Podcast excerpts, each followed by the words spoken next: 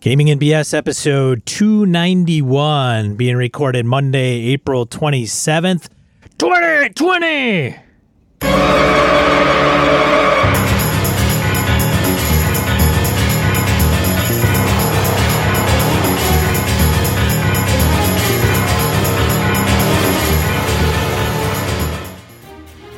Welcome to Gaming and BS, a tabletop RPG podcast. I'm one of your hosts, Sean. And I'm Brett. Welcome to the show, folks. Welcome back. Glad everybody's on board. Hope you're all doing well, healthy, all that stuff.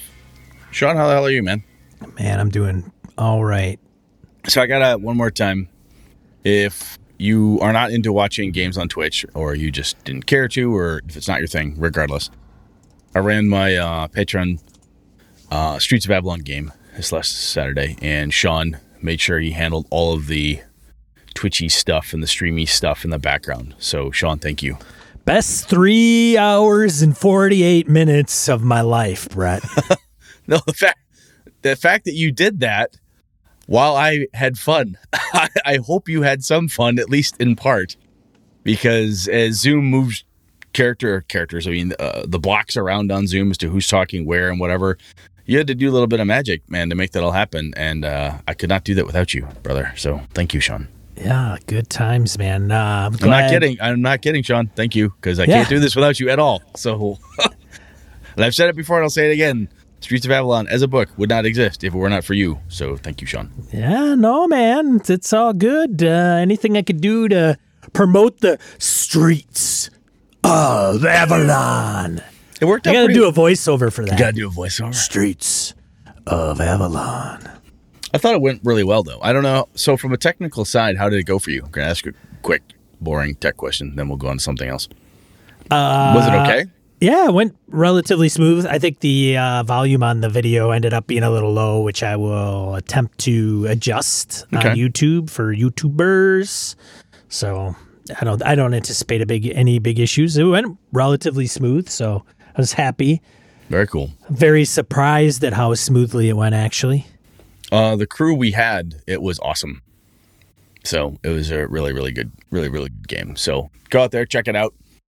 For um, I don't think I've not gamed with any of those folks before. Never run a game for any of them or gamed with them at all. So uh, check it out. I thought it was really well done from the player side, um, mostly. I mean, my side, I hope I did okay, but I thought the players jumped in, grabbed onto stuff, they worked the plot, they worked the uh, angles, didn't dawdle in any of the wrong places, took uh, appropriate baits where bait piles were dropped, and uh, had a had a good time and poked prodded, and they sought adventure. They were not fucking around. it was it was good. I was very pleased. I was, I was super happy. Yeah. Yeah, yeah, yeah, yeah. Good group. Glad it could happen. You're gonna do it again, Brad? What's up? What's up? Yeah, we got to get another one scheduled because we're running more games for Patreon. So I don't know if I'm going to do a uh, another Streets of Avalon one or if I want to do a Trail of Cthulhu next. Uh oh. So I just, if nothing else, Sean seemed to do so well making the little background everything on Twitch. I figure I make him do a Trail of Cthulhu one. Oh. Make him do something different. I don't know. Yeah. Yeah. We'll see. But it was it was a lot of fun. And um, I've got to find a link to it. But Jared Rascher, friend of the show, backer of the show, and all that good stuff, is also running a Streets of Avalon game. And he's actually got John Arcadian in it, which is pretty cool because John helped me make the book. That's right. so that's pretty slick. I've not had a chance to run for John yet, so that's pretty neat. And uh, from all signs, it's going well, going very well. So happy, happy, happy little writer guy me. So that's pretty cool. Anyway, enough of that crap. No one else wants to hear about the things I think are cool. Um, let's see what else have we got. Did you, apart from watching me game, did you do anything gaming this weekend? I did not do anything gaming related this weekend. Tomorrow night, I have Stars Without Number. Is that a is that a patron game or is that a what? What are no, you doing it's there? D- Doc's group. I call Oh, it okay. affectionately Doc's group. Crystal is running Stars Without Number. I think there's seven players online. nice. So I play. Um, I forgot my character's name. Zap Shit, man. I can't freaking remember. I'd have to look it up. but he's gonna play. He's gonna be like the you got to be Spaceman Spiff. I want Spaceman Spiff. Oh God, now it's gonna kill me. I should probably look it up. I it'll only take me a second as Brett talks. All right, so you've got that going. I have my Streets of Avalon for my home group tomorrow, and then Wednesday. Speaking of Trail of Cthulhu, my two little kids want to run, want to play Trail of Cthulhu, so I'm going to scare the shit out of my children, which will be fun. Give them some nightmares. And then um, Wednesday is uh, I'm back into Undermountain, where my buddy Alpha's running for my home group, so that'll be fun. And speaking of games and things to run, uh, events registration for Gamehole Con is live. Gamehole Con is November 5th through the 8th. One, uh, so go out there if you're looking to do stuff. You do not have to buy a badge to register tickets and stuff right now. So, one of the things that this helps Gamehole Con do is make sure that they, it's kind of an interest gauge as well because of the way of the world right now. They're kind of like, hey, you know, you guys to show up? Assuming we get the all clear, we can run stuff and have people show up. You're to plan to come? And as a guy who has helped run convention in the past, you got to have some damn good events to draw folks in. So you've got a damn good event, get posted up there. Which reminds me, Sean, we have not had our post discussion. We've got to figure out what we're going to do big event wise for Gamehole Con this year. We've talked about running more games and doing some stuff. So I've got an idea. Dude, I, I don't think it's going to happen. You don't think what's going to happen? You don't think we're going to come up with something to do? No, I don't think Gamehole's going to happen. Why? I think it'll happen online. Hate to be a Debbie Downer. Should we put money on this? Because I think it will happen. Oh, I don't know, man. I don't want. I don't know. Uh, I don't know. I'll tell you what. yes, we'll have to do something regardless. I don't it give a matter. fuck where it's happening. You and I can run something. We yes, can do that's something. that's very true. Yes, We can definitely Yes. do something. So Yeah. whatever we do, let's make sure we make it online friendly. Yes, of course. Um, yeah. Trig, Trig is your character's name. Trig, Trig, Trig Sulla. He's Trig uh, Sulla? yeah, he's gonna. He's no spaceman. Spiff. He's got an not bad. accent. He uh, he's gonna be the ship's captain. He's gonna be. He, he wants to name the ship the Bophis, Bocephus, but because he had a dog Bocephus. named he had a dog named Bocephus Cephas. once. Yeah. That's lovely. Yeah. I wish I was in that game. That'd be fun. Crew didn't go for it, but we'll see about it. Oh, another gaming stuff. Con of Champions, May 23rd to 25th is online. Proceeds, of course, as we said before, going to help support tabletop events. Um, let's see here. I think anything else going on? Man, there's so much stuff going on, Brett. I don't even know. Nice. Not, nothing that I can. When is your to. when is your next uh, game? With um, Uh, mom, Mama Ship. When's your Mama Ship game? Not this Thursday, which would be like May something. First. The following. Yeah, the 8th ish.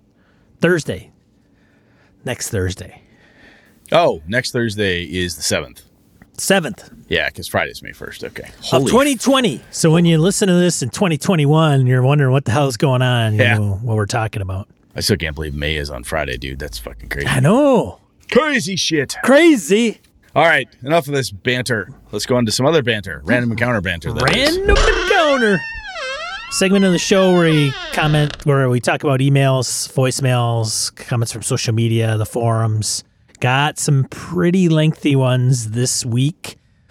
Brett, do you want Well, to did. start? No, you can start. I did most of the talking up front while you were scrambling around looking for your spaceman spiff, dude. Matt V from afar writes in.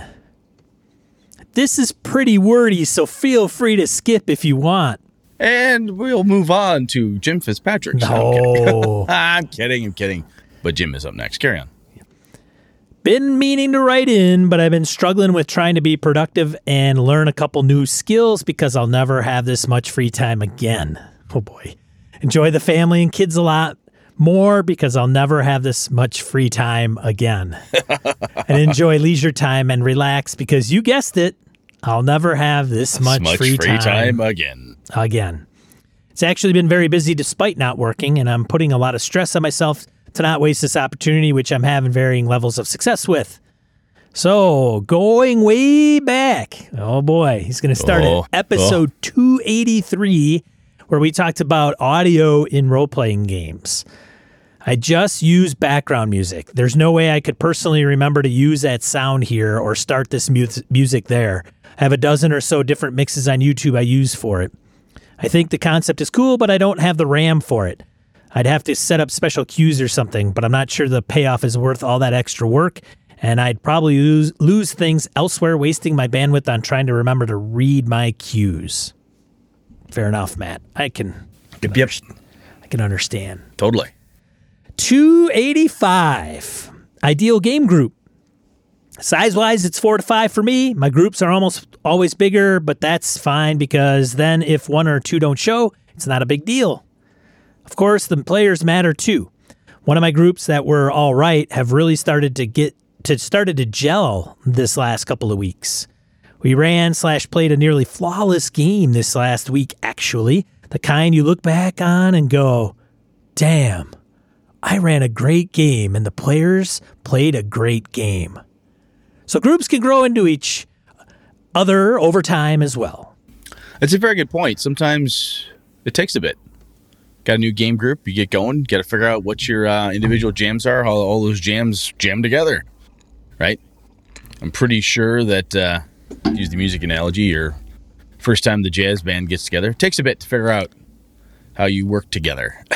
It's all easy. about the jams. All about the jams. It's all about the jams. Yes, the justified ancients of Mu. Carry on.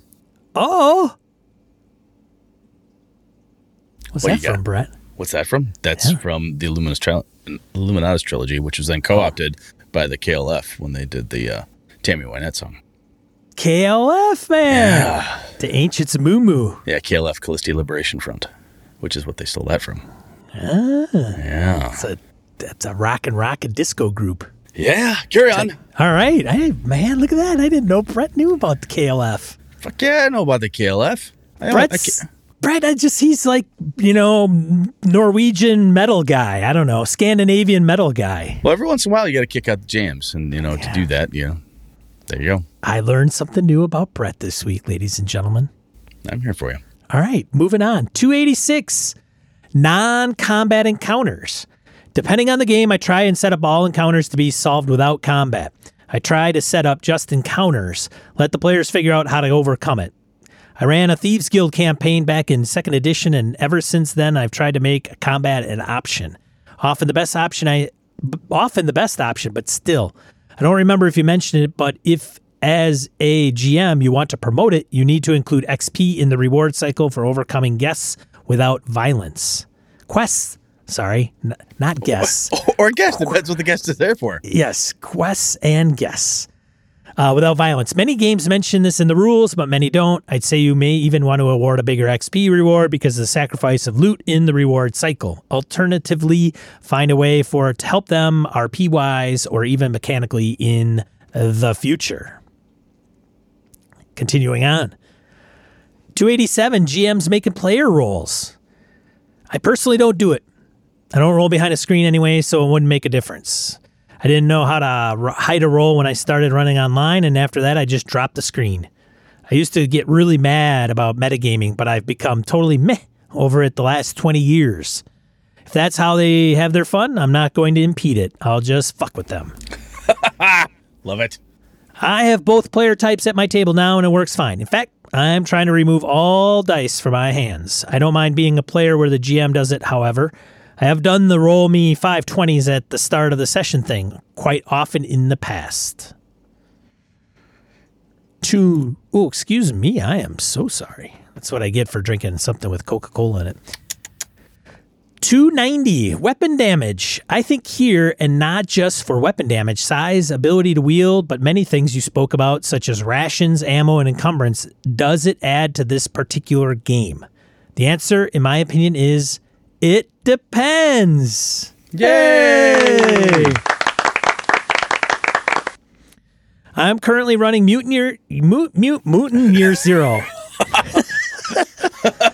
Mutant. Mutants, yes. Well, it depends on where you're from. I say it Mutant. Mutineer Zero. Things such as food, ammo, and comets really add to the game, and you'd lose a ton of feel without it. You find a, a, heavy artifact that takes up two slots, but you'll have to drop some food and water to carry it. Do you? Red Market is another game that really comes to mind where counting pennies adds to the game. Encumbrance works best in slots, in my opinion. If it's weight, you can waste half a game session shuffling objects around, which I've yet to see someone have a good time doing. What? Brett has a good time doing it, don't you, Brett? Oh yeah, nothing man. more fun than math. Carry on. Continuing on. In general, I don't think encumbrance, ability to wield a weapon, etc., add to the game. I could see it for OSR games, which isn't my jam, but in general, things that slow the game down with little gain should be avoided. And you should definitely have to open with it. You can't add that into a game like D&D halfway through. No, no. It'd be pretty messed up, honestly, and that game tends to be designed with certain assumptions in mind. It's like when you see people, you want to strip magic from it. Uh, you are fundamentally changing the foundation of how all the mechanics work because at some level, it's assum- assumed you have access to magic. I really like the way games like Cypher System do them. All weapons of the same type have the same tests. Whoops, sorry, same stats. Great. So you can use an axe or a broadsword without going, damn, I'm screwing myself mechanically. I've also been playing a little 2D20 recently, and I really like their weapons because of the effects. I don't think any two weapons are the same, so each weapon actually makes a difference. All right, guys, stay safe out there, and we'll talk later. Coming down on 300. That's pretty epic. Yeah, shit, man. We are coming down 300. We are coming down to 300. It's just, hey, it's just another day. Just, another, day. Just, just another, another BS day. day. man. Just another day of BS. Matt, thank you much. That's some good thoughts right there. Yeah, thanks, Matt. I'm glad to hear from you because I always get nervous when I hear, you know, like Matt used to be like almost every week, and then you go like weeks without hearing from him. I get a little, I get a little worried, Matt. Well, like any friend, you're like, I haven't heard from you while. You okay? Yeah. I want to make sure things are We cool. should have reached out to Matt. Shoulda. Should have. I put that on your doorstep. Uh, the other one of the things he mentions in there about XP awarding, I think we might need to talk about that again, simply because of a thing I'm running into. So I've made a note. I'll talk to you about that later. Might turn into another topic. Next Uh-oh. up, let's see here. What do we got? I believe it is Mr. Jim. Jim Fitzpatrick. Comments on weapon damage over on our forums. Says he agrees with Sean. Oh, Jim. Yeah, we were- baby. We are friends, Jim. Bookkeeping, all that weapon stuff is total wankery. When you have a player that knows they need eight feet to use a whip every time they want to make a melee attack, you as a GM have to know the answer to the question Do I have enough space? every single time the player wants to make a melee attack. Hard pass on that wankery. What I want as a GM is the ability to throw a wrench into players' plans when it would add to the tension. Dungeon World calls, calls this idea um, to show a downside to the race class or equipment. Maybe the party is in a super tight hallway and the paladin's two handed great axe is a big disadvantage versus the rogue's daggers. If the system supports this, then I can use that to ratchet up the tension like this. 5e, until you get into the hallway, you have disadvantage on attacks with your axe. It's just too constricted in here and you can't get a good swing. Fate, this is a super tight hallway aspect, so I'm going to spend a fate point as GM to penalize the paladin's attack. Hmm. Cypher, this is going to be a really hard place for you to use your axe and to get out of the hallway. Intrusion. So you're going to have to figure something else out. If you still try to use it, the difficulty will be two steps harder. Dungeon World, player rolls a six minus, and turns out they didn't have enough room to swing the axe. It got stuck in the tunnel wall. How the hell are they going to get it out? This forces the players to adapt temporarily or suffer the consequences. But worrying about that all the time is not something I would think of as fun. The keyword in all this is temporarily changing the game. I actually think that real, realizing your character is suboptimal for a task is one of the most fun parts of RPGs because it makes you think outside the box. There's also this potential for a big feeling of release when you get out of the hallway into a big room full of kobolds and you can have all your toys back again. Really good episode to listen to and uh, on an isolated quarantine walk. well, thanks, man. I like that idea. There's something cool about that a temporary limit, right? And I think it is another piece that you mentioned there, Jim, when um, when you say realizing character suboptimal for a task is one of the most fun parts because thinking outside the box. I do know players, and I have played with some of them over the years, that hate being suboptimal for anything. Grinds their gears like nothing else. As a game master, I find watching that gear grinding rather enjoyable. So I like this, and those are some damn good examples too. A 5e Fate, Cypher, and Dungeon World type of piece. So I think that's totally cool. You can pull that in there and make it a temporary thing based on the situation, the environment. Sean, as you pointed out last episode. So I like it. Good examples, man. Thank you very much. Yeah, Over- thanks, Jim. Over to you, Sean. Alrighty. Jared Rascher. That's Jared. I think that's lost on everybody. I, I hope it is. Yeah. I, I like it to be lost on you. Like Yeah. never do that again. We have this commercial in uh, Madison. There's a it's a jeweler called Jared's. Remember that? Oh, That's Jared. oh. I don't. I don't listen to radio. I don't listen to radio. Anyways, neither do I. Uh, moving on. Yeah, Jared please. Rascher also comments on weapon damage on our forums. There are a number of ways to go with making different weapons matter beyond just determining different damage types. While sometimes it's only narrative, PBTA games, or powered by the apocalypse games, often have tags for weapons that essentially imply when you can and can't use them and what the consequences for using them are. For example, loud weapons are going to alert any guards if you use them. Like cymbals, uh, snare drums, and tubas. Tubas Yeah, or, rim- or drums. drums, drums too. Oh, trombones maybe. Ah, You, you throw that out there. You bring the you bring the brass band. No. Anyway, Yeah. carry on. good point. Good point, Brett. Because you use drums as weapons. Hey, bards do. True. See, mock me, you bastard. Messy weapons will mean you need to spend time cleaning up if you don't want to leave evidence. Some tags have more directly mechanical effects, like some games which have a, a dangerous tag for weapons, meaning if you get a 6 minus, not only do you get the usual hard move for failure, but the weapon also harms someone in range that you didn't intend to harm. Yeah. That's good times. That's good stuff there. Good money. Oh, I like it.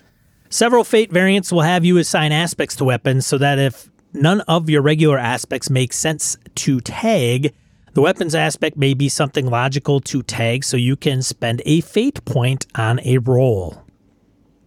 FFG's Genesys, uh, also uh, Star Wars FFG, and Modiphius's 2D20 system often have a regular damage rating, but also various traits that can be can be triggered by spending the currencies in that game, advantage, etc., to trigger special effects. For example, knockdown might be, might let you spend extra meta currency to knock an opponent to the ground, so you can either get a bonus to hit them or they have to spend part of their round standing up.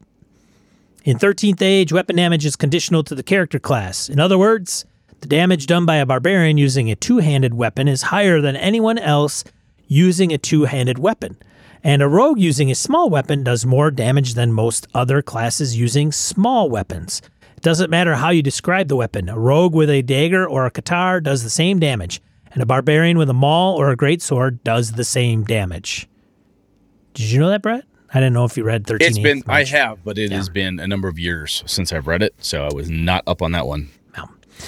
In the Wayfarer's Guide to Eberron, there was a sidebar on environmental elements that sadly didn't get added to Eberron Rising from the last war. Essentially, it said you can assign environmental descriptions to an area, and if they were cited by a player or the DM and relevant to what was being done, they might add advantage or disadvantage to a roll. In this case, if the DM said a location has low ceilings, even if a tactical map is showing a 10 foot wide passage, the DM could say that any two handed slashing or bludgeoning weapon has disadvantage on attack rolls. I honestly think a situational descriptor like this is more likely to be remembered and more functional than having rules buried in a rulebook about the space needed to use a weapon. I've said this before, but I don't think having more granularity to rules actually makes for a more realistic experience. Since you touched on it in the show, I don't think tracking 250 days of rations day by day is actually more realistic. It's just more bookkeeping. Rations, even long term dry rations, don't last that long. Yeah, yeah, okay. All right. No, fair. Yeah, fair. There and the other piece that's interesting here is like one one person, one gamer's realist, one gamer's realistic. Oh, this Yeah. helps realism for us. Somebody else goes, that doesn't do a fucking thing. I hate that. That's just bookkeeping annoyance. So it's a balance, and I like the ideas that people are throwing out here. Is like, hey, um, we still got some more here to go, but I, th- if the rules don't give you something, if you use the co- a core mechanic, which Sean, you and I have hammered on for uh, like six years now, if the core mechanic allows you to do something, advantage, disadvantage in a 5e type of thing, utilize that it will be immediately grokked by your players like, oh, yes, I'm doing something at, at a disadvantage because of the scenario. I'll change that around. It makes sense. You don't have to build a whole mini game, meta game behind it. So, anyway, carry on, carry on. Well, like who's Carl points out, um, what about dry rashers? Jared, dry Jared rashers? Dry rashers. Oh, rashers of bacon. It's, Or you're saying Jared is dressing humor? dry rations, dry Anyway, carry on. rashers. We're- love Jared. I don't want Come to on. listen to. I don't want to listen to who's Carl. All right, Nobody should listen. Nobody I should know. listen to who's Carl. I say, rules. I'm kidding. I'm kidding. Carl. Carry- Rules would be Carry on. something like like group skill checks to forage. Wait a minute. Oh, I'll back up a second. Forage. No, we were up above, right? It makes more sense to have regular checks for characters Ah, getting yes, enough. there we go. Ah, It makes more sense to have regular checks for characters getting enough food and supplies from hunting and foraging and saving rations or rashers as something you need to have to take a long rest in a dungeon setting. But the whole exploration side of Which is D&D exactly what my team is doing right now. D&D but the Sorry, whole but the whole exploration side of D&D actually needs to be mech- mechanized in a way that makes long distance travel meaningful rather than saying that you roll for encounters and weather every day and check off day by day use of rations because that's not really rules that's accounting. Rules would be something like group skill checks to for forage look out for bad weather and scout the path with penalties being levels of fatigue and days added to the trip. Adventures in Middle Earth has a good system for this, but it requires you to rework how you use long rests. You can't long rest while journeying, and focuses on a kind of awe and wonder of nature in its resolution. And for a lot of games, you just want the weight of a long march and the tension of survivals, not awe and wonder. Yeah, there's some some groups really want to have exactly what Jared's talking about, which I absolutely think is a good idea. I think another piece, like some people want to do the accounting, and if they want to check off, like we, we're in Undermountain right now, it's a prolonged dungeon stay. Checking off the rations for us, for my group uh, that Alpha's running for, it's working fine. And we know that if we start running short, we start getting fatigue. It's going to wear us down. You know, you can uh, be exhausted to death in 5e. We're going to start taking levels of exhaustion if we don't get food. So there is a mechanical component that's going to impact us, and we're as we watch our stores tick off and we see them start to dwindle. It's causing us to figure out what are we going to do, how long can we go, so on and so forth. Now, Jared may be in that same game with us saying, "Oh my God, it's the most tedious component of that part." Blah blah blah, and I would. That's absolutely legitimate. His what he's talking about here is just another way to attack a similar problem. So I love it. Very good option. Good stuff, man. Thank you, Jared. Yeah, thanks, Jared. Always insightful. Good stuff. We have a voicemail from Mr. Shorb. All right. I love these. Let's go. All right. Sean, it's Chris Shorb. How you guys doing in this uh, pandemic times? Wanted to call in about your recent episode about weapons. You know, I was reminded of. Uh, I, I haven't even listened to the end of it, but Brett kept on saying after you guys talked about, oh, if you use a scimitar in a ten foot corridor, how you would get a negative to your to your damage. And Brett was saying, why not do that? Why not implement those rules? And my thinking was, why implement those rules? What do they actually add to the game? What do they add to the fun at the game? What types of games is that going to be a useful rule to have? To have that ticky-tacky little, oh, you're in this situation and so you do less damage. Why? Is that fun for players? I'm up in the air. Maybe some groups that's fun. My groups, I don't think they would have, I don't think that would be interesting to them. But, you know, they're not old, most of my players are not old school, uh, old school DM, old school Dungeons and Dragons players. The other thing, uh, you guys, uh, during that conversation I was thinking about was Starfinder, which I don't think either of you guys have played, but I think both of you would pretty, would enjoy it, except that it's a Pathfinder rules, and there's pages and pages and pages of weapon information. But by and large, most of those weapons are pretty much like one of seven different types of, of damage, and then they kind of get more powerful as they go along, which kind of aligns with their level system, which feels like an, a kind of an abstraction that they kind of shoehorned into the, shoehorned in, but it's not actually, doesn't really improve the, the quality of the game. And so I'm thinking about a way to do Starfinder in a different system, maybe 5e, maybe Apocalypse, Power of the Apocalypse. And I think that having that the weapons list is a key place where there can be improvements made. Anyways, great show. Take care, guys. Bye. So, Chris, I think be, where it becomes fun adding the ticky tacky pieces is fucking with players' expectations and assumptions. Assumptions more so than expectations. Assumptions is a better word. My group has ignored, or we have an assumption that I can carry a lance in a dungeon, let's say. No one stopped that before. So when you start off a new game and say, hey, I've got some stuff and we're going to do this, oh, neat. Oh, cool. It changes an aspect of something that is very familiar and sometimes not. It's like the familiarity breeds contempt type of concept, right? We become blase, you become, ah, I can always do this. It doesn't matter. I'll take the two handed pole axe down the dungeon. It'll be fine. By tweaking it, even if it's just for one game or only in certain scenarios, you're messing with the assumptions and you're messing with it in a fun way, at least for some groups, that you're challenging. Oh, you always, it has always worked this way before. We're gaming a, a new game now. We started this at the beginning and didn't just inject this in the middle. But I'm doing something to make something old new again. Give you a reason to have a fighter who doesn't always carry a two handed sword. Give you a reason to have, you know, people using crossbows as opposed to longbows, and so on and so forth. Again, using fantasy tropey type of things. That's a reason, whether it's the the reason or a really good reason, Chris. I don't know, and I don't even know if that necessarily answers your question around that. But that's part of the fun, at least for my home group, is messing with the assumptions. Like, oh shit, yeah, you know what? We've never really thought about X. Let's see what happens when we think about X. Does that change how we play? And for us, um, it's about 50 50. Sometimes it totally does, and other times, like, yeah, it doesn't really impact us, which is fine too. But anyway, that's just, you asked why, and that, that is a reason I can think of. So, Sean, over to you, sir. I read the last one. You want to read this one? Oh, you shit, yeah, this? you did. I'll do it. I'll do it. So, Phil emails us about Mothership, probably telling Sean how he's doing it wrong. Yeah. Hey, BSers, I've recently discovered your podcast. It's fantastic. Holy crap, dude. Thank you. That's very kind of you. Uh, like a number of people, I find myself a lot of time on my hands, uh, so I've been going through your back catalog. I love hearing you talk about Call of Cthulhu and Astonishing Swordsmen Sorcerers Hyperborea. I primarily play D&D, so listening to you guys discuss other systems has me jonesing to expand my horizons with my own gaming group. Listening to Sean describe Mothership immediately made me think of Call of Cthulhu's system with the percentile dice rolls. I have some familiarity with COC, so on Sean's recommendation, I picked up the Mothership Player's Guide, Dead Planet, and The Haunting of Ypsilon 14, all in PDF.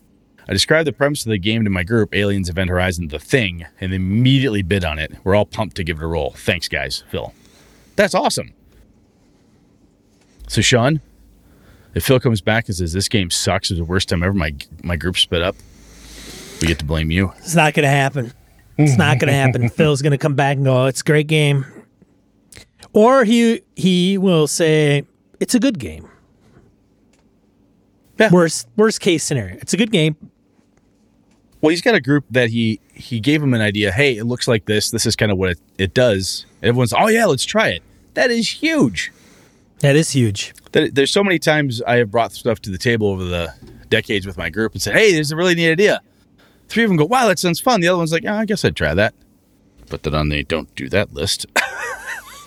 it's not, you're not going to get a lot of buy in on that one, kids, type of thing. But if he's got the whole crew all those men and women raising hands saying yes i want to try that that's a big win so hey phil welcome welcome to the show man glad you glad you found us and i hope you enjoy the back catalog there's plenty yeah, of it yeah thanks phil very much man that's pretty cool all right harrigan oh man oh this harrigan guy harrigan this was guy. harrigan was in brett's game uh his, his avalon game Mm-hmm. uh actual play here on twitch and youtube uh, he and I have been trying to hunt down this email for like a month.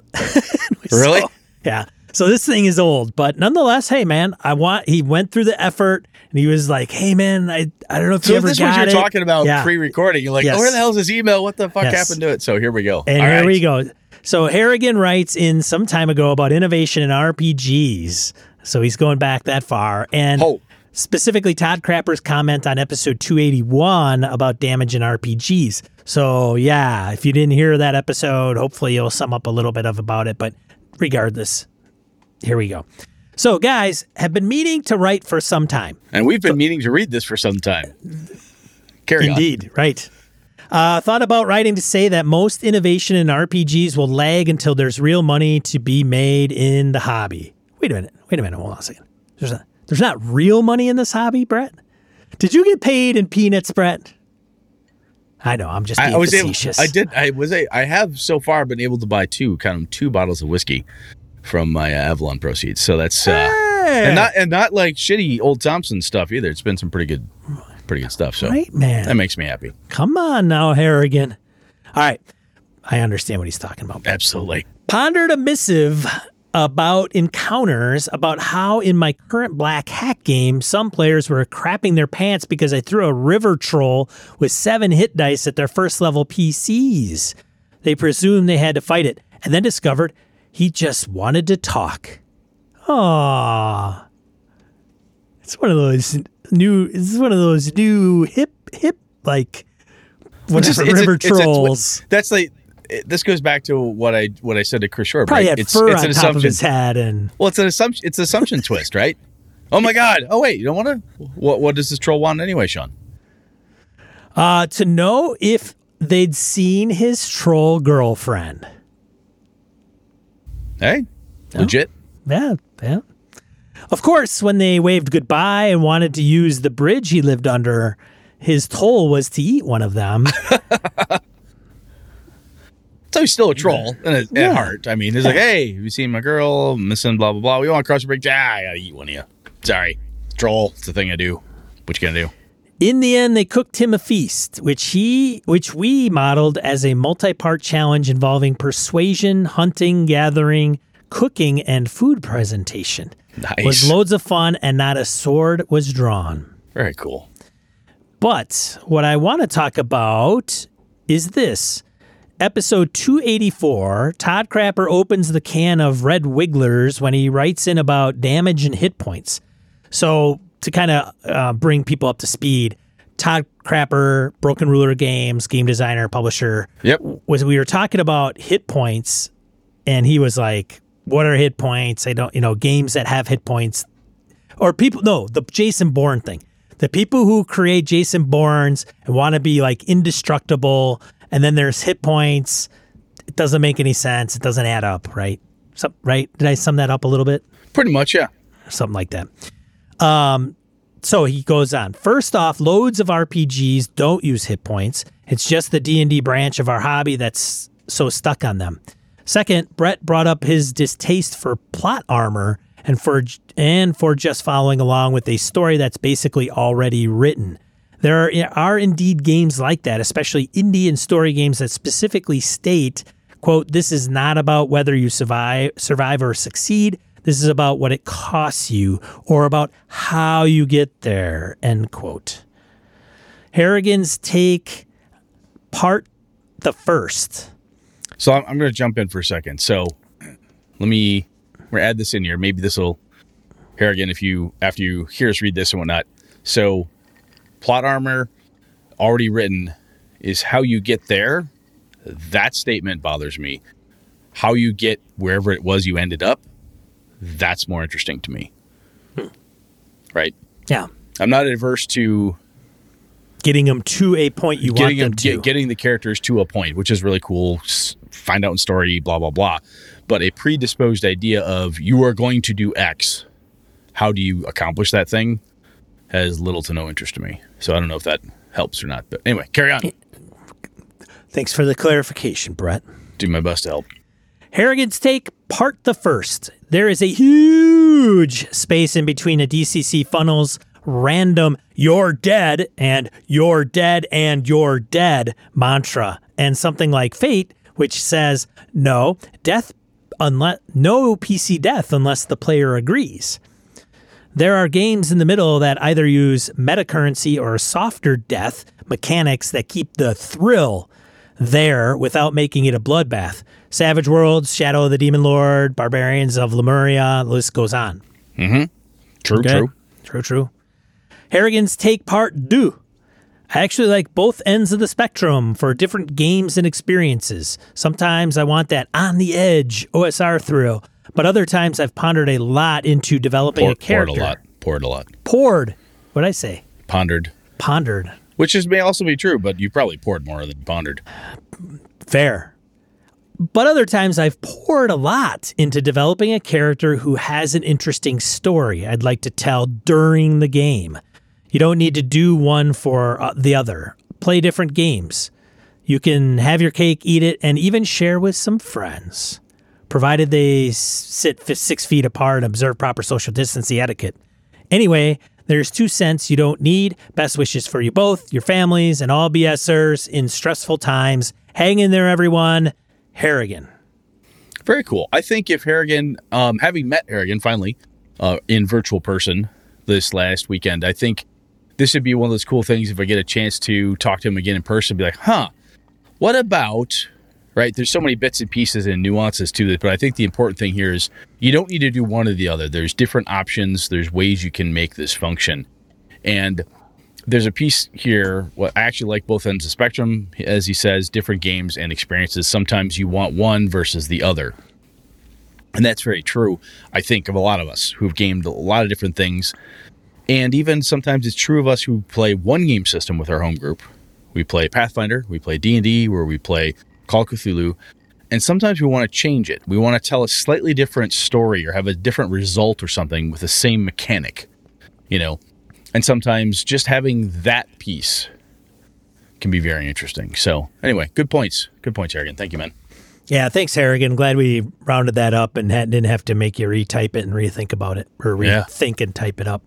Sweet. Uh, let's get into the main topic, Brett. What do you say, buddy? Let's go. Main topic. Woo. Main topic. Main topic. Main, main, main. What are you talking about, Brett? All right. So, Tom over in the forums, and Husker, I'll po- punted in on this one too a little bit. Oh, bit. that's so. why he's tuning in tonight. That's probably why. Of course it is. But Tom let us off here, and he said this is something he's fallen prey to. If you decide to run a campaign for your group, previously run for another group, be very careful. Your expectations are going to run along with what your previous group did. I can guarantee you the new group will probably go in a, in a direction you've never thought possible. It's usually best to avoid trying to recreate the previous campaign unless you're prepared for this. This got me thinking because just this last weekend I ran a fish story, which is the third variation of that Avalon adventure. The first time I ran it, had a different bad guy monster set, and then the last two times, similar bad guys monster set. But I've been tweaking and messing with it, and it's been different groups each time.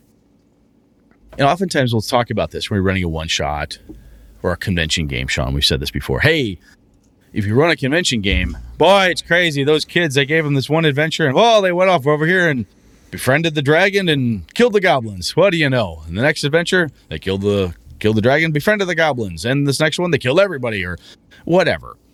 And we're very used to that. Campaigns, though, the start to finish, like, hey, we're going to go through the entire Dragonlance campaign. We're going to go through um, a Pathfinder adventure path.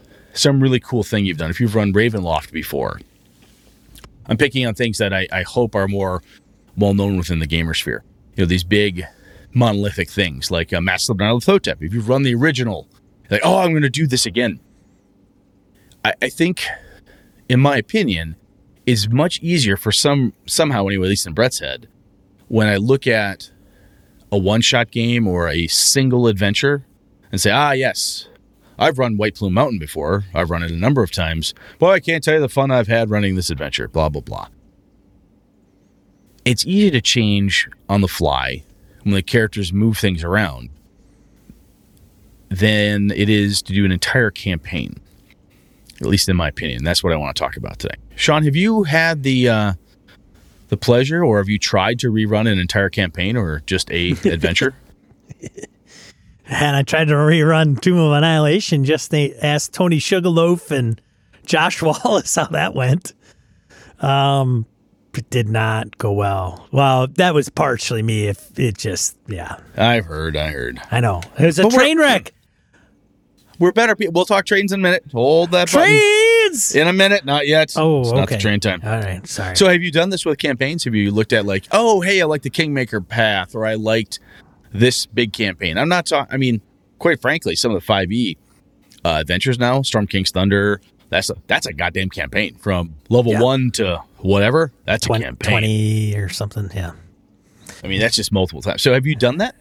I, I have not. I mean, the closest thing that I've run to something similar to that would have been Tomb of Annihilation with with the group and some of the patrons, and uh, it, it. I mean, so going to the topic at hand, it did Well, that's- not.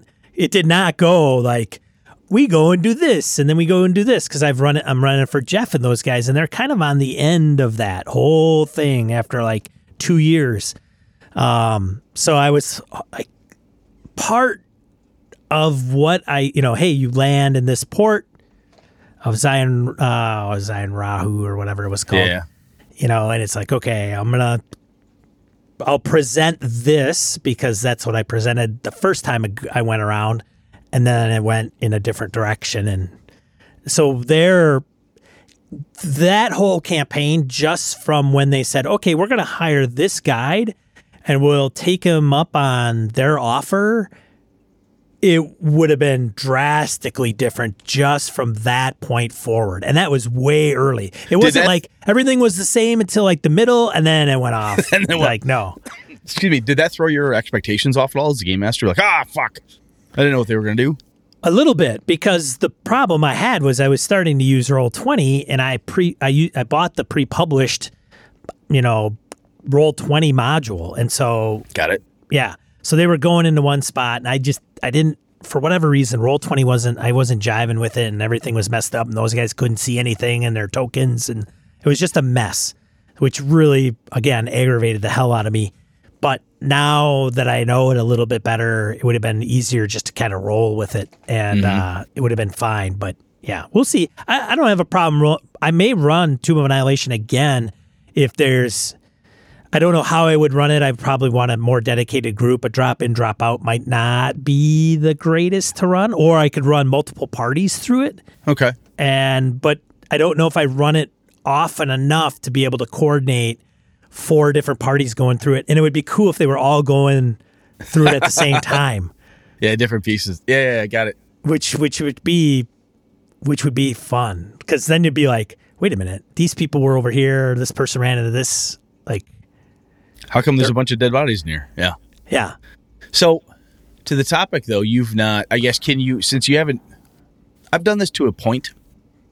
I can definitely see where it's happened when I I ran. um Well, I consider very my very successful Vampire the Masquerade, big 15 year stint with my friends, my home group. Moved down to Madison while that was still going on, and I was running Vampire the Masquerade for a different group. Now wait a minute. So hold on. You ran Ma- Vampire the Masquerade. A lot of listeners know you ran it for like 15 years. Yes. And how often did you run it though? Um, for the first,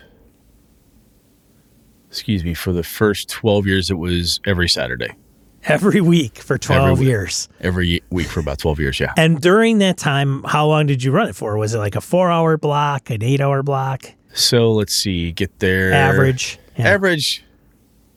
Eight, six to eight, 68 hours? six to eight. Yeah, Six to eight hours. Yeah. Every Saturday for 12 years.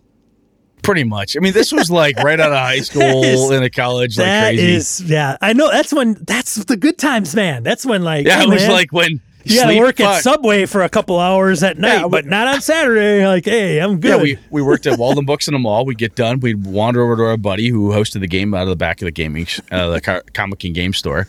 Go upstairs or into the ground floor when they moved. And game there until we quit. I think it was, God, it had to be, even if it was only 10 years before I moved. Fuck. I have to go back and do math, but regardless, we did this for a very long time. Two years or five years is is crazy. Yeah. So Yeah. I tried to retread some of that campaign material when I came down to Madison. I was running with a buddy of mine, Ted Perchbone, and a number of other people. Oh, Ted, yeah. You don't know Ted. don't lie to me. So I'm I'm calling out Ted because I'm gonna reference his name. So we're we go along here, and at one point I'm running this thing like, oh, this is going really well, and I'm reliving this really cool thing that happened because I could see it. It's gonna happen. It's gonna happen. And a bunch of the people in the group I think I can't remember some of the other players' name. Ben was one of the ones, but like Ben and this other lady who was playing, and this other these other kids that we were all kids at the time. We're all playing, and they're like in going right. I'm like, oh my god, they're gonna follow the same path. This is gonna be so cool. And Ted's been real quiet, and he sits up and goes, "This is a bad idea. Let me tell you why." From his character's perspective, going, "Yeah, you're right. We go over here." I'm like, "Oh, what? Oh, it was like the first time I'd ever run a campaign." Reuse the campaign material. Went, holy fuck! Wow, I wasn't trying to, you know, advertently push them. Maybe I was inadvertently pushing them. You know, in the inadvertent or unexpected railroad, right? Where I was like, "Oh my god, I've got them on this track, and oh, they're gonna go right to the station." And there's this sudden horrible, "Oh, they got off at the last switching station, went over here where there's nothing." I have no fuck. I was so hyped up and ready to go, and then they changed because Ted made a decision. Holy crap! And so when I read this from Tom, it reminded me of that flashback, and I thought, yeah, running individual game, like a convention game or uh, Tomb of Horrors or a short adventure path, something you've run before. Oh, I run Queen of the Demonweb Pits at cons. I have a great time with it. Oh, I run this Call of Cthulhu adventure at cons. Always have a good time. Or I've run this, whatever, adventure versus the entire campaign, which is weeks, months, sometimes years of actual play, depending what your actual play time. That can be, it can be really tempting sometimes when things go a certain way that you are inadvertently pushing the players in a certain path. Because like well this is what happened last time and that was fun you know? Or you see them going down a path oh that wasn't much fun. I don't want them to do that. There something horrible could happen you know you, you can start kind of Uh, tapping the edges you know tilting the, pool, the the pinball machine just a little bit just a, just a bit i want to hit the flipper just a little bit you know it can happen and i think it's when you're doing it with a campaign it's kind of like killing your darlings in a way. Like you write a thing, you give it to the editor, and Bob Iverson goes through and tears up your shit. And Sean Merwin looks at you and says, "Why are you writing this? This is silly. This is this draft crap, of Avalon." crap, crap! It's all crap, crap, crap. Which is what Sean told me initially when my first piece of Avalon I ever sent to him. He goes, "This is not good enough." I'm like, "Oh," but he was dead right, so it got way better. It was really cool, but it's a process. and when you're and when you're looking at this and when you're looking at this thing, you're like, "Oh, this is this really cool campaign." You have to be prepared that they're going to do crazy stuff, and all that prep work you thought you could reuse for multiple sessions of reuse ain't going to work, or it might not work. Be prepared. You know what I'm saying? It's not like, oh, I've run the Kingmaker trilogy, quadrology, whateverology, you know, which takes six months of gaming every week to accomplish. I have all this prep work done. I'm ready to go. I have Master Nyarlathotep plus the big box. I'm ready to go. Fine.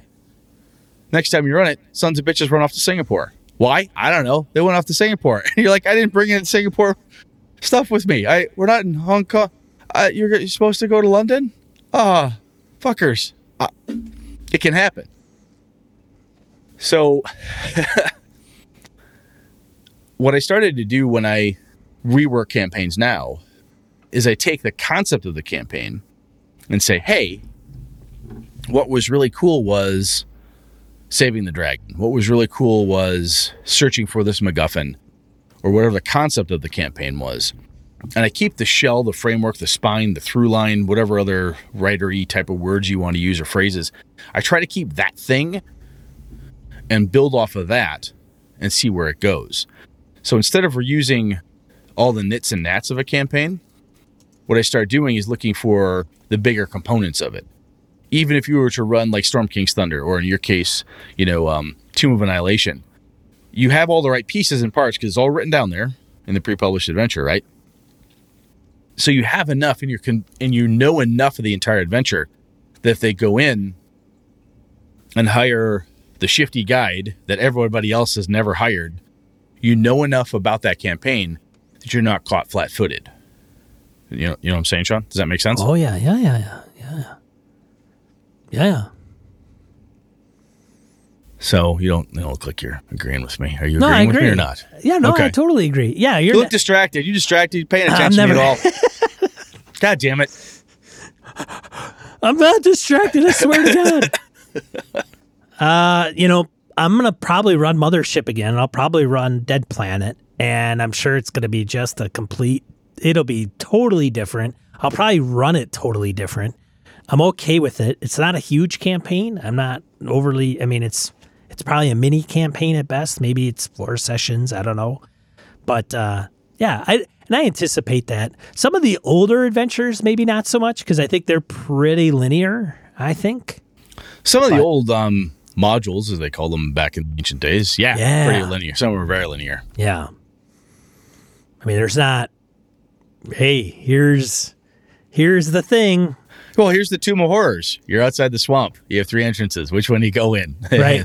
Watch him die. Right. I mean, that's that one's like here's the outside. See see how far you get before you die. Everybody knows that. That's what you're in for. You go in, the the handle turns, and you know, Groundburger comes out the back end of that dungeon. I mean, you that's could go in one of three entrances, but only one of them is going to get you in there. So- Maybe. Who knows? Yeah. Spoiler. You're wrecking it. Oh, sorry. Well, maybe. Yeah. Maybe. There's an sorta. entrance to the Tomb of Horrors that you may never get through and Yeah, into. exactly. Right.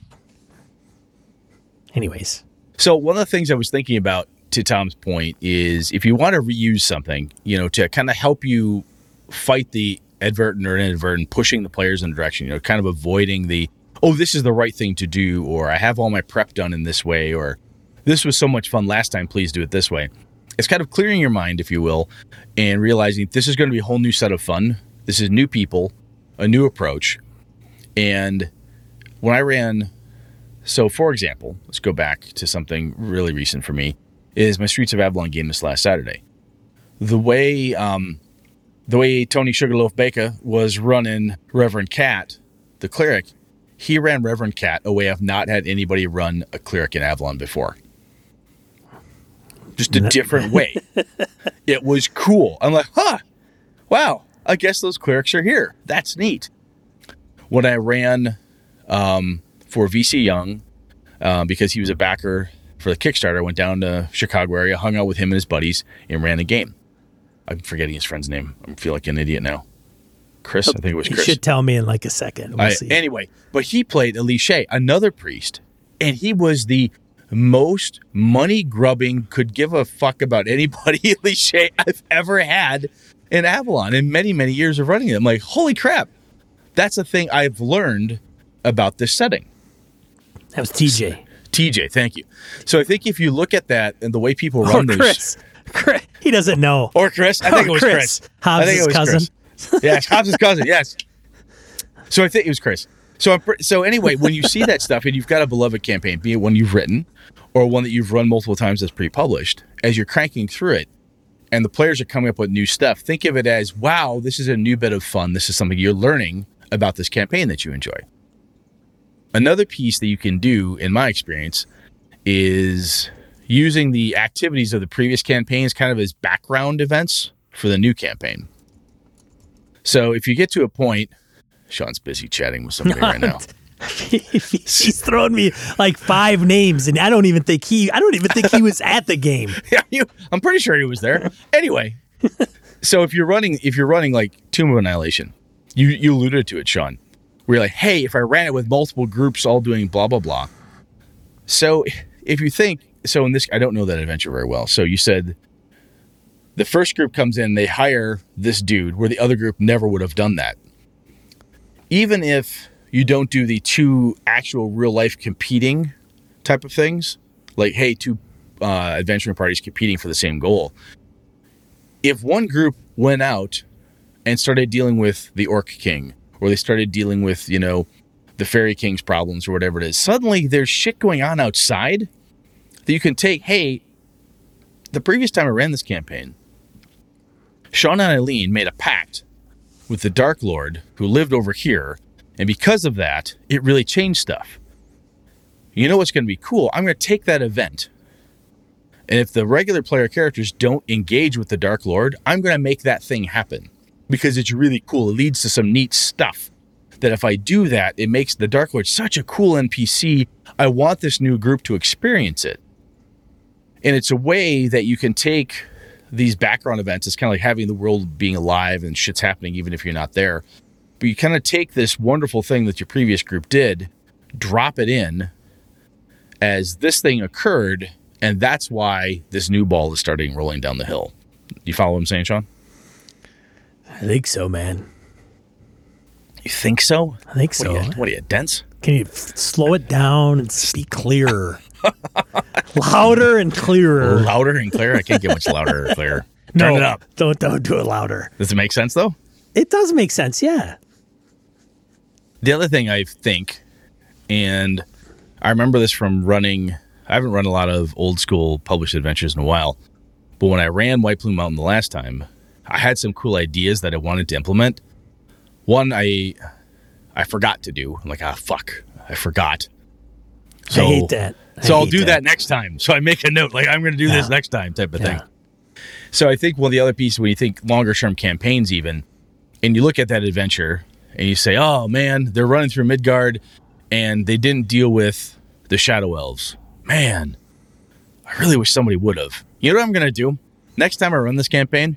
I'm going to put the Shadow Elves front and center, brother. That's what I'm doing. They're going to Yeah. push. I'm going to push them right out there, Yeah. And I think that's No an opportunity. backseat for shadow elves. No, but that's this is the opportunity, right? Where you're seeing the campaign and how do you make it so that it's new to you as well as to the players? And one way to do that is take the pieces of it that you wished people had adventured through or you wish that they had dug into deeper and flip the script a little bit, if you will, and make that have a bigger center stage type of thing. So another way to do something with it to help kind of mess it out. Or mess it out. Mess it up a little bit, change it up a little bit so that it doesn't feel to you like you've stuck somebody back on the old railroad that you're on the same path everybody else was on. You finally caught on. I said railroad like five times already. I'm getting old and slower. I know. So Sean, what do you think? If you were, if you do, let's say, let's pick Tomb of Annihilation again. Do you have things that you would definitely do different this time through? Like, hey, I wouldn't start them in this town and start them in this other town. Would you shortcut, fast track? You know, in order to not just make it new for you, but maybe even just improve it for your players, make them have a better experience. You think? Uh, yeah, maybe. I mean, there's so many. There's a, a few different avenues that they could take to get. So, Tomb of Annihilation, without spoiling it for anybody, it's not a big deal, but there are at the beginning a few vectors, I will say, in getting to the tomb. There just is. Like you're on an island. Which way do you go? No, you could fast track that and say you're standing in front of the tomb. You could, yeah, and then they'll have to be something like sixth level. I'm just just saying Yeah. now. So that piece, because I well, you have to be six level to do that. I could start the campaign and say, okay, everybody makes sixth level tunes, and then Go for oh, it. okay, you blah blah blah blah blah narrate the first like I don't know five sessions in like thirty minutes, and now you're at the tomb and you're gonna go in. Great, but yeah, Okay. No, I, I, I like, well, so I want to say I like that. And the reason I do is because if you want to get to the meat of it, you're like, okay, I want to get to the tomb right away. Um, it always seems to peter out before we get to the tomb or shortly after we get into the tomb, everyone loses their, their zest for the adventure. How about we narrate through the first five levels? Say, hey, when this happened, Ange, what did you do that saved Jared's character? Hey, Jared, how did you interact with Fitzpatrick? How did you work with Chris Shorb or back and forth? You know, where you can have some of that kind of indie game, if you will, bonding between the characters. How did you guys get through this, that, and the other thing? How did you find that ring of invisibility over the last couple levels while you adventured here? Yeah. And then you can dump them there, and it's not, it doesn't feel you're just thrust in front of the dungeon door. But anyway, it's a different point being, it's a different take on it that might make the adventure fresh for you is the game master instead of going, oh, yeah, we got five levels, uh, bullshit vector slugging, if that's what you think. man, I don't, I don't make it like that. There's not a Well, I know you player. don't. Don't do that. not No, a player that I'm gonna run through that's gonna ever get like all you know. "Oh, this kind of sucks. No way, man. Well, you're you're pro enough. You'd keep that down. You'd hide that behind this wonderful facade of, you know. But inside, if you're thinking, "Oh, this is terrible," you know, how can you make it new for you? Type of thing. I'm Oh, trying fair. to help you, Sean. I'm trying to help you. Oh man. yeah, yeah, yeah, yeah, yeah, totally. But you know, Blake brings up a good point about you know what about playing in the game? Have you pl- you didn't play in your vampire game? We I didn't play Tomb of Annihilation. So how does playing in those adventures, if you're playing, if you're doing pre-published, have you played it? Does that change things as you run it once or twice? I don't know. Changes it when I play an adventure I've read before. The Return on Under No, Mountain. no, the new- vice versa, dude. You I'm just play saying, it I- I- first. I know for a fact well, no that like shit, it's gonna change you from like so having run it before, can- then I play can, it. I can only assume that flipping that would change it a bit as well. Sure, but you know how? Like, would you would you go? Oh, my experience playing it was meh. So You know- when I read, I reread the Return to the Temple of Elemental Evil. I've not run it, but I played through it. okay, My buddy Lenny had it. We ran through it. We Yeah. crushed that fucking thing. Killed Thrommel. Just crushed it. we totally crushed it. We destroyed his wonderful campaign. It was glorious. He had to go upstairs to put the kids to bed, and he told us to figure out what we wanted to do. we had two hours. He was so screwed. Anyway, after I after we went through that, I went through and read it. I found all the spots and things that he had changed or tweaked to Ah. to deal with us. I'm like, oh, I wouldn't have done that. You skipped this, and he would say, yeah, says Lenny, I didn't like this piece. I didn't like the way they ran this piece. I'm like, oh, huh, I would do this different. So Lenny's one of my, my my good friends, so I was able to go back and when I read it, it said, "Hey, did you do? Yeah, when you guys busted through the water temple, I made the decision that this next group would have heard the ruckus, spied on you with their invisibility spells, and then fled. Oh, okay, I could have them spy, go get reinforcements, and hit the party while they're sleeping. That's what I could do." So when I read it back through, I was replaying the adventure I'd gone through and figuring out different ways to keep the same effect, but make it kind of Brett, you know, Mhm. make it my feel. Right. In some cases, like, oh, oh, this one, if I run this one, I put Lenny through it, oh, he'll never see this coming out. Oh, fuck that party up so bad. Ha ha ha. Gotta get evil. You're looking at it, trying to make it interesting, you know? And um, when I watched a couple events, uh, events, big fights that we had, I'm like, huh, I don't know why he did that. And I read it, I'm like, oh, seems oddly written, or I didn't like the description either. I would have done it this way. And having encountered it up front was an interesting kind of lens to look back on when you're rereading and go, oh, he either changed this or forgot it. Hey, Lenny, what about this? Yeah, I forgot that. Oh, cool. Okay. You realize this artifact was supposed to cause this problem 10 levels later? Yeah, fuck, we forgot that. Okay, make note. Because this shit happens. You forget stuff in a campaign. You drop a clue, you know, session two, and it's supposed to pay off session six, Oh, and everybody forgets it, including you, even though you've got five sticky notes. There's something tattooed on the back of your hand and a note on your on your laptop that says "Don't forget clue 5 You're like, I don't know what that is. You know, I gotta give I throw it away. gotta I give uh, game masters huge props when they can keep track of all that crap when they don't kind of tell you because there's I don't know about you Brett but you know you come across the magic item okay detect magic yep it's magic okay I put it in my pocket as a game as a game master you could tell them what it is. It's Yeah. a, you know rod of seven parts or whatever. Or you just say okay that's magic item number two and you make a note. But then that was five sessions ago and now they whip it out and they're like okay i'm gonna pull this freaking thing out. I'm gonna use it and smash it or whatever. Like i like to keep that stuff on the download but keeping track all that crap is Oh, especially if you put it in your notebook where was it located that Where you left at home, or is Oh. it page three of the notebook? Oh, fuck, I threw that notebook out because I switched to a graph note. Oh, my God, that's what that note was for. It happens, right? yeah But I'll tell you, running, having, run, run, yeah, reading a campaign, reading a massive adventure um, that somebody else had done, and that's the only advantage, uh, the only way I have it, because my homebrew stuff, unless somebody were to run me through an Avalon ga- uh, adventure I've written, everything else have I've you, you done have you played in avalon twice. who ran them Alpha ran the first one, um, and Kevin ran one. okay Yeah, they were both fun. It was a that's right because kev ran Yeah, for, he ran for a Wed- Wednesday, evening. night Yeah, Wednesday, evening, podcast, All Stars. Yeah, the Week Boss team. He ran for that. That's and right. then uh, Alpha did. He was the first one. He's like, hey, I want to run an Avalon game. I've got this really cool idea. I went, "O- okay. And that was odd in a way because this is my setting. I wrote it, I know everything about it. but then come back into it as a player and say, "This is Alpha's Avalon. He's going to change it," and that's totally fine.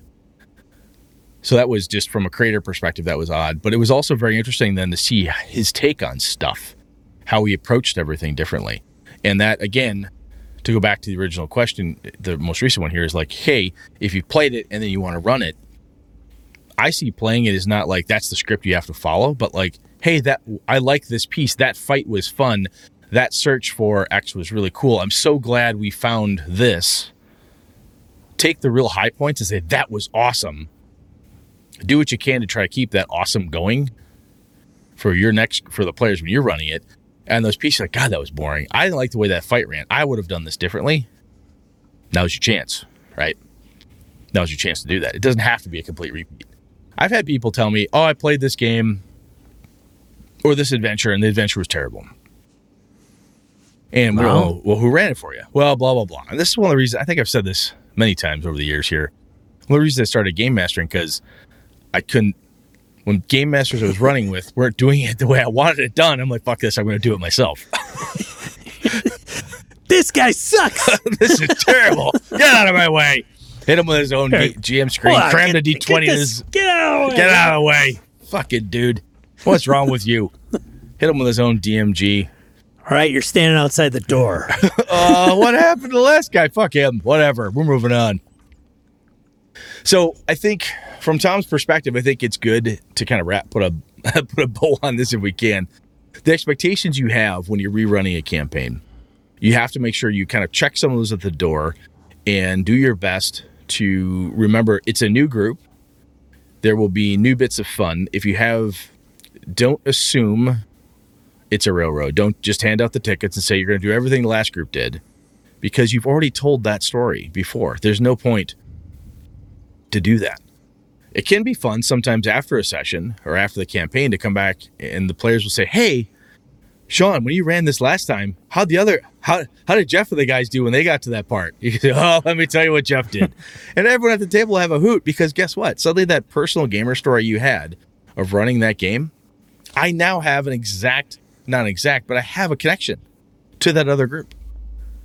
Oh, when they came I would, to I would much rather floor? them. I would much rather them run into each other at like a con and say, "Hey," oh, have and that introduce, talk. and then uh, let and just walk away. Like, yeah, you you, guys. how, how'd yeah. you get past the checkerboard? oh, the fucking checkerboard! Goddamn, Sean, what do you do to you? Yeah, you didn't fucking tell us that. Yeah, if you'd have told me that, if you'd have fucking told me that, I'd fucking smack Sean Bowl with his goddamn dice bag. You know, yeah, yeah that's yeah, that's yeah. what you run into. Mm-hmm, so, mm-hmm, mm-hmm. I think reusing a campaign can be really cool. You just have to. It's a mindset thing, and uh, yeah. So there we go. If you've Yeah. run a, if you've run a, a campaign multiple times, if you've played, you've experienced the campaign multiple times, and it's been good. What pieces did you like? What pieces did you, did you not like? Would like to avoid? Let us know. I'd love to share that stuff as always. So we good, Sean? We're good, man. Let's get into die roll. Let's moving on. We've been doing this Die for a while. roll two to four miscellaneous points. A game and a geek, or you want to share with you. First one on the docket. Who's Carl? Points to an article that points out large dragon outline on the planet Mars. again. Did we didn't feature this before, did we? No, I'm just saying it's Oh. the. Oh, Yeah. look at that! It does look like a large dragon. It's crazy stuff going out there in space. Oh, it's the Sun, the UK news uh, news company. I don't see how that could be bad. Yeah. The Sun's noted for its crack um, news Yeah. quality. I don't know. I don't know shit. Don't know. What else Brett's we got got? a subscription. Uh, VC Young is involved with launching Skies of Glass by guys over at Fear the Boot. Sounds like the alpha is going out to their patrons. So if you're like if you like Fear the Boot or you want to check out Skies of Glass, um, which I know the Fear the Boot guys have been having that a lot around for a long time. Uh, it sounds like they're finally going to put it out to the public. Maybe sounds Yeah. good. Uh, third one, some free RPG Day goodness from Pelgrane Press, asking for you to donate to Doctors Without Borders. So all the stuff that they've put out for free RPG Day, uh, you can get for free. They're just asking if you do download it that you consider giving to Doctors Without Borders. So it's got a couple 13th age um, They got Night's Black. Agents, Dracula Yep. dossier stuff, Time Solo. Watch, Fall Delta Green. Yeah, I got that one. Oh, nice. Yeah. Good shit. Yeah, check that out. The number four UK Games Expo canceled. It's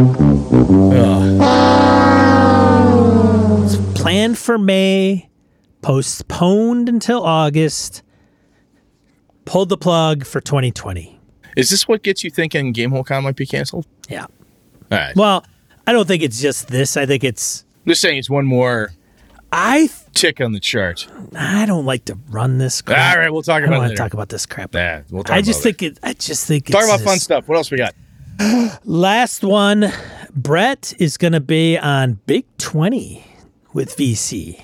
Yeah, we're supposed to do that on the third is when we're recording. I did a quick check in with the guys, make sure that we're still on and so forth. Now I want to do I want to do a little shout out to VC Young. So he's like the quiet little game developer, pushy guru guy in the background. Here's what I'm talking about. He helped do a board game that's been published. He's now working with the Fear the Boot guys and Skies of Glass. He's been working with me on maps for my Streets of Avalon game. And he's got me pulling over to Big 20. So I don't know what kind of magical voodoo mystery crap Mr. VC Young's got going, but that dude, he's behind the scenes, like just pulling some weird strings with gamers, man. I, Yeah. he's, I'm, I'm just, I'm, just, I'm gonna say that. I'm glad, I'm glad he's on our side. Hmm. At least I think he's on our side. Indeed. Well, I hope he is. yeah, we can only we can only we can hope, only hope. Otherwise, that is it for this episode of Gaming and BS.